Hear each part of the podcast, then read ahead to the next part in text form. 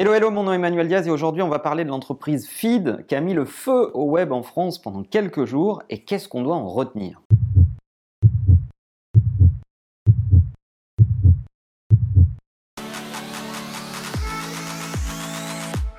Rappel des faits, l'entreprise Feed euh, fabrique et commercialise des euh, produits de substitution alimentaire, enfin je ne sais pas comment ils veulent les appeler. En tout cas, c'est des repas euh, dans des bouteilles. Bon bref, allez voir online. Et il y a eu une polémique autour de cette entreprise qui se résume comme ceci. C'est assez simple. L'entreprise Feed est attaquée par un de ses utilisateurs, enfin attaquée et critiquée par un de ses utilisateurs qui dit ça fait un an que je consomme ces produits et finalement je ne les conseille plus alors que je les ai peut-être conseillés à une époque, euh, etc.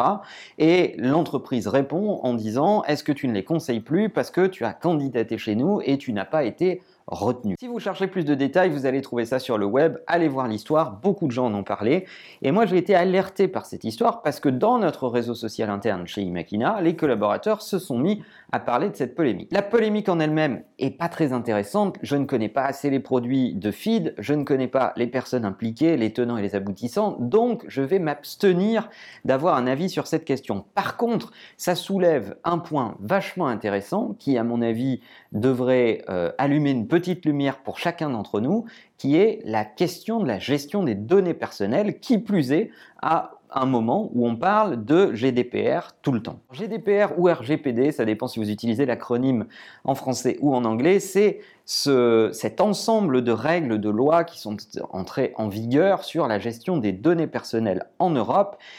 Vous en avez forcément entendu parler, on en a un peu parlé sur la chaîne par le passé.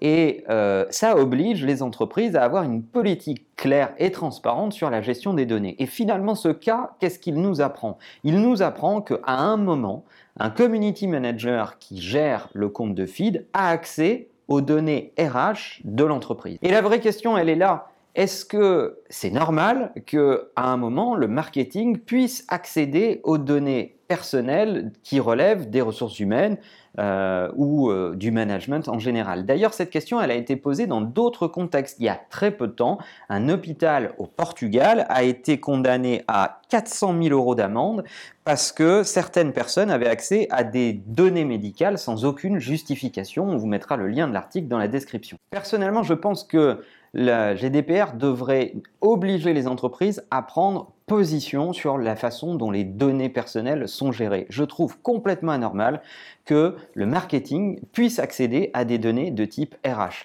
ou que des employés dans un hôpital, à l'administration ou à la com ou dans je ne sais quel service puissent accéder à des données médicales, fussent-elles limitées.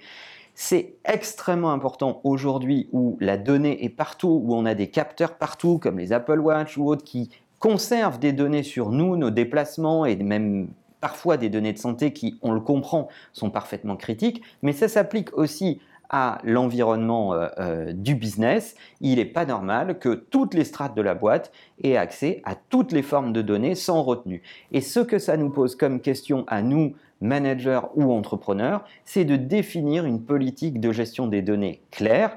Et pour moi, le GDPR est l'occasion de définir cette politique et l'occasion de même l'affirmer auprès de vos utilisateurs, de vos clients et de vos collaborateurs. Alors, est-ce que vous vous êtes déjà posé ces questions? Est-ce que vous avez mené une démarche de management de vos données dans la boîte dans laquelle euh, vous bossez? Ça m'intéresse beaucoup. Si vous pouvez débattre de ça dans les commentaires, je suis sûr qu'on en tirera plein d'infos. Et en attendant, n'oubliez pas que la meilleure façon de marcher, c'est de vous abonner. À bientôt. Whatever it